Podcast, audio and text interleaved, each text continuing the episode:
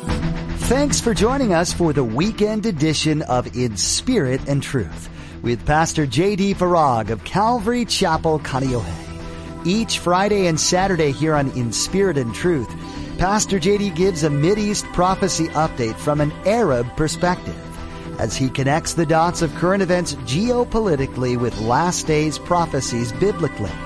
It is our belief that the next event on God's prophetic clock is the rapture of the Church of Jesus Christ. It is our hope that these Bible prophecy updates will not only ready you and steady you for His return, but that they will also encourage you to share the gospel with others in order that the rapture will not be as a thief in the night. As you are listening today, it's important that you ask yourself the question, do I know Jesus? Have I confessed and repented of my sins and received forgiveness from God? As we learned in the last edition of the Mideast Prophecy Update, this is one of the main purposes for these updates. To ensure that as many people as possible will come to know Jesus. Now don't forget to stay with us after today's prophecy update to learn how you can become a Facebook friend or watch the weekly prophecy update on YouTube. Now, here's Pastor JD with today's prophecy update as shared on May 27th, 2018. I had someone uh, email the office, and we get a lot of letters. And by the way, this is probably a good time to uh, apologize. It is just impossible to be able to respond to just the voluminous amounts of uh, letters and emails and comments that we get, all of which we are very grateful for and praise God for. But we get many comments, many letters, many emails, and people are, are pleading with me to never stop doing the ABCs of salvation. And I, I guess this is probably a good time to let you know that um, I have no intention of stopping the presenting of the gospel of Jesus Christ. Uh, besides, I don't think God would let me get away with it even if I tried. and I think that's going to uh, come into clearer focus here in a moment. The Lord has been ministering to me, though, this need on my part to get from Bible prophecy to Jesus as quickly as I can. Because that's the purpose of Bible prophecy. Jesus. I know this might sound cliche, but it's all about Jesus. Right? And I love Bible prophecy. That's obvious, isn't it? And I know Many of you do too. But Bible prophecy, just for the sake of Bible prophecy, is what? What does that mean? What's the point? If it doesn't take us to Jesus, if it doesn't point us to Jesus, if it doesn't bring us to Jesus. I was thinking about this and actually just early this morning when I woke up, was praying and just asking God for help to communicate and articulate this and get it from my heart to my notes so that I could, you know, share it with you. And this is what he gave me. Bible prophecy can seem hollow for someone who is going through a very difficult trial. And the Lord has been just really bringing this to bear in my heart. And, you know, I get up here every week and I'm, you know, talking about how that we're witnessing Bible prophecy being fulfilled right before our very eyes. And I don't know if there's somebody watching online or somebody here in this beautiful church that is my privilege to pastor that's hanging on by a thread. And they're just looking for something from the Lord. And yes, the blessed hope of the Lord's soon return can be encouraging. Even the apostle Paul to the Thessalonians said, encourage one another with these words. But that's then. What about now? What about this afternoon? What about tonight? There's this foreboding as I think about when it starts getting dark and it's time to go to bed because I know what awaits. I'll lay in that bed and I won't be able to sleep because my mind is going a million miles an hour. I can't sleep because of what's going on. Truth be known, I'm fearful. I'm fretting. I can't stop thinking about this, that, them, him, her. I'm praying for them. Maybe it's a prodigal son or a prodigal daughter. They're breaking your heart. And in a way, it can almost seem like the blessed hope of the Lord's return can make it even harder. Because you long for the Lord's return, because you know that the Lord's return brings it all to an end. No more tears, no more suffering, no more pain, no more sorrow. The Lord Himself is going to wipe those tears from our eyes. But that's then. Proverbs 13, verse 12 says, Hope deferred makes the heart sick. I think of those who had hoped that the Lord would have come back by now. And they're devastated that he hasn't. It's the second part of the proverb that I think is maybe a word fitly spoken. It says, but a longing fulfilled is a tree of life. I think of what the apostle Paul wrote to Timothy about at the end of his life, how he had run the race he had finished well, and now he was looking forward to that crown that awaited him, that crown of righteousness, and not just him, but all those who long for his appearing. One of the things that the Lord has really impressed upon my heart are those who are losing heart. And all I have to do is pray for the many prayer requests, particularly, by the way, we have a, a prayer list. And before first service, this service, we have a prayer meeting, not just the first Tuesday of each month, but every week on Sunday mornings. And we pray for these prayers from many who have asked us to pray for them. And oh my goodness, when you read some of these prayer requests, it is just heart wrenching. People are dealing with some really intense stuff. Stage four cancer, not much time left. Get your affairs in order. Dealing with kids that are now identifying as this gender or that, want nothing to do with God, or the mother or the father. Pleas and prayers for those that are begging God for the salvation of a loved one. Again, people are just hanging on by a thread. Maybe that's you today. And if it is, then let me encourage you by assuring you that the Lord will get you through whatever it is that you're going through. Yes, we all want the Lord to return. However, the harvest is ripe and there's many more that need to be saved before he comes back. Until that time, stand on the promise of his word He will never leave you. He will never forsake you. He will always provide you with whatever you need to sustain you.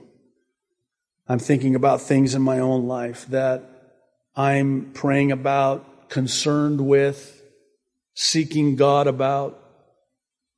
Lord, I need you to help me. And if you don't come back, I don't know how I'm going to deal with this or that. I'm being generic because you can fill in the blanks with your own life.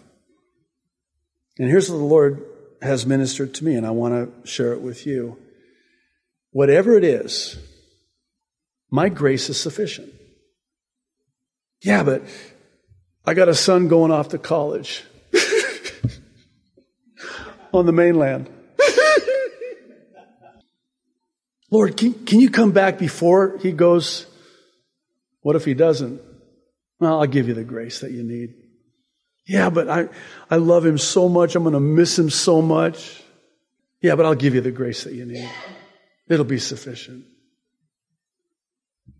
Yeah, but I'm dealing with, with this. And again, you can fill in the blank. I'll give you whatever you need at the time you need it. Sometimes God doesn't give us tomorrow's manna today. Uh, sufficient unto the day, Matthew 6 34, are the worries therein.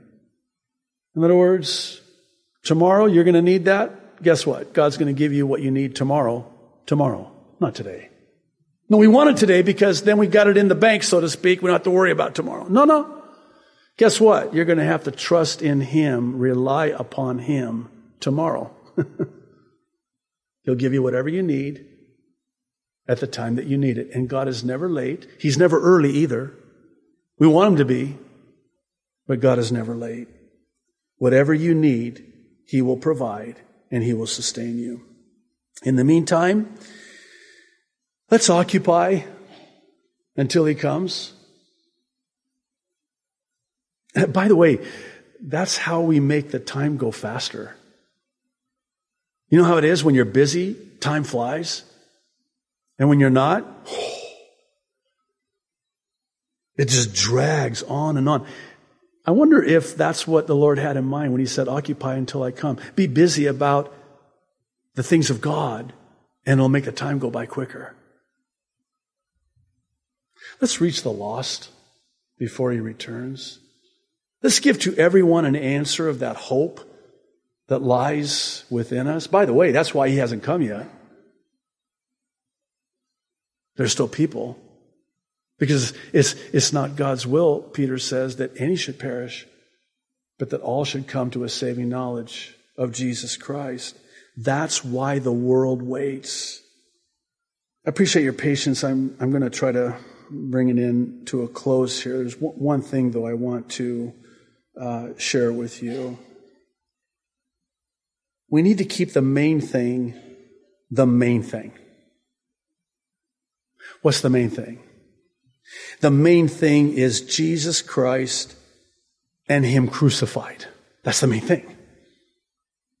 1 Corinthians chapter 2 verses 1 through 5, the apostle Paul writing by the Spirit says, And so it was with me, brothers and sisters. When I came to you, I did not come with eloquence or human wisdom as I proclaim to you the testimony about God. That convicts me right there. And it gets worse in verse 2. He says, For I resolved to know nothing while I was with you except Jesus Christ and Him crucified. You hear what Paul's saying here? This goes against everything that every pastor everywhere is taught. No eloquence? You don't have to be a good communicator? No. Listen to what he says. I came to you in weakness with great fear and trembling. My message and my preaching were not with wise and persuasive words, but with a demonstration of the Spirit's power so that, here's why, Your faith might not rest on human wisdom, but on God's power. Again, just bear with me, please. I, I really need to share this from my heart to your heart. A couple weeks ago, I did an urgent prophecy update on a Thursday night, and I shared, and I didn't quite say it the way I really wanted to say it, but I basically said something to the effect of that I'm uncomfortable being known as a prophecy expert. I don't like that. And the reason I don't like that is because then it puts the onus on me my ability to be articulate and even persuasive and dare I say even eloquent. And I shudder in horror when I hear someone comment and says, well, JD says, oh, don't do that to me. Please. JD says, so it must be true. Or so and so says this, so it must be true. Please. That's resting on man's wisdom, not on God's power. And that's what Paul is saying here. Here's the bottom line. The power of the gospel is that Jesus was crucified, that he was buried, that he rose from the dead, and that he's coming back again to rescue us from the hour of tribulation that is coming upon the whole earth. Let me close with what Paul wrote to the church in Thessalonica in his first epistle, chapter 1, verses 8 through 10. Listen. The Lord's message rang out from you not only in Macedonia and Achaia, your faith in God has become known everywhere. Oh, that's what they were known for, their faith. Not their attendance, not their building, not their prophecy updates. Therefore, we do not need to say anything about it, for they themselves report what kind of reception you gave us.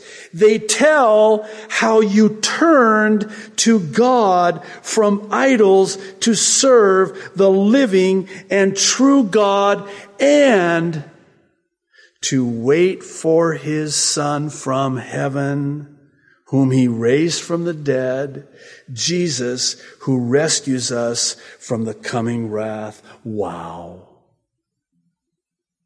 That's where the power was. That's what they were known for. They were a church that was anticipating the Lord's return, waiting for his son from heaven. That's a healthy church. And that's what they were known for. Give me just two more minutes. I want to share the gospel that we just talked about, the gospel of salvation in Jesus Christ. Paul echoes this in 1 Corinthians defining what the gospel is that Jesus Christ was crucified, that he was buried, that he rose again from the dead three days later. That's the good news, which is what the word gospel means. That Jesus Christ came and died for you and for me. Now, what are we going to do about it?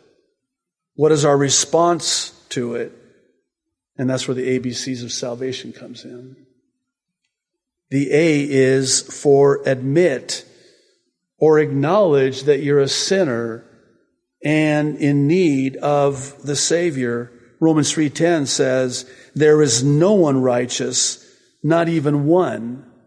And Romans 3.23 says, all have sinned and fallen short of the glory of God.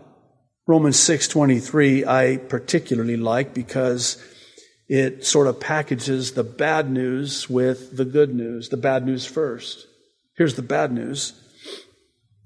We were all born with the death penalty sentence on our lives. Why? Because the wages of sin is death. That's the bad news. Here's the good news. Jesus paid your death penalty, paid my death penalty, and the good news is that it's the gift of God, eternal life in Christ Jesus our Lord. Free to us, paid for in full by Him, so it could be. The B is for believe in your heart that Jesus Christ is Lord. This is Romans 10, 9 and 10. It says, if you believe in your heart that God raised Jesus from the dead, you will be saved. And lastly, the C is for call upon the name of the Lord or confess with your mouth that Jesus Christ is Lord. That's what Romans 10, 9 and 10 also says. If you confess with your mouth Jesus is Lord and believe in your heart that God raised him from the dead, you will be saved. And here's why. For it is with your heart that you believe and are justified, and it is with your mouth that you confess and are saved. And lastly, Romans 10:13 says, all, all, all have sinned. Watch this. All who call upon the name of the Lord will, not might, not could, not should, will be saved. If you've never called upon the name of the Lord, confessing with your mouth, believing in your heart, I implore you today, before you leave this church, to do so. It is the most important decision you will ever make in your life for eternal life. Please stand and we'll pray. Jesus, we want to keep you at the center of everything we do whenever we do these prophecy updates. Because it's all about you, Jesus.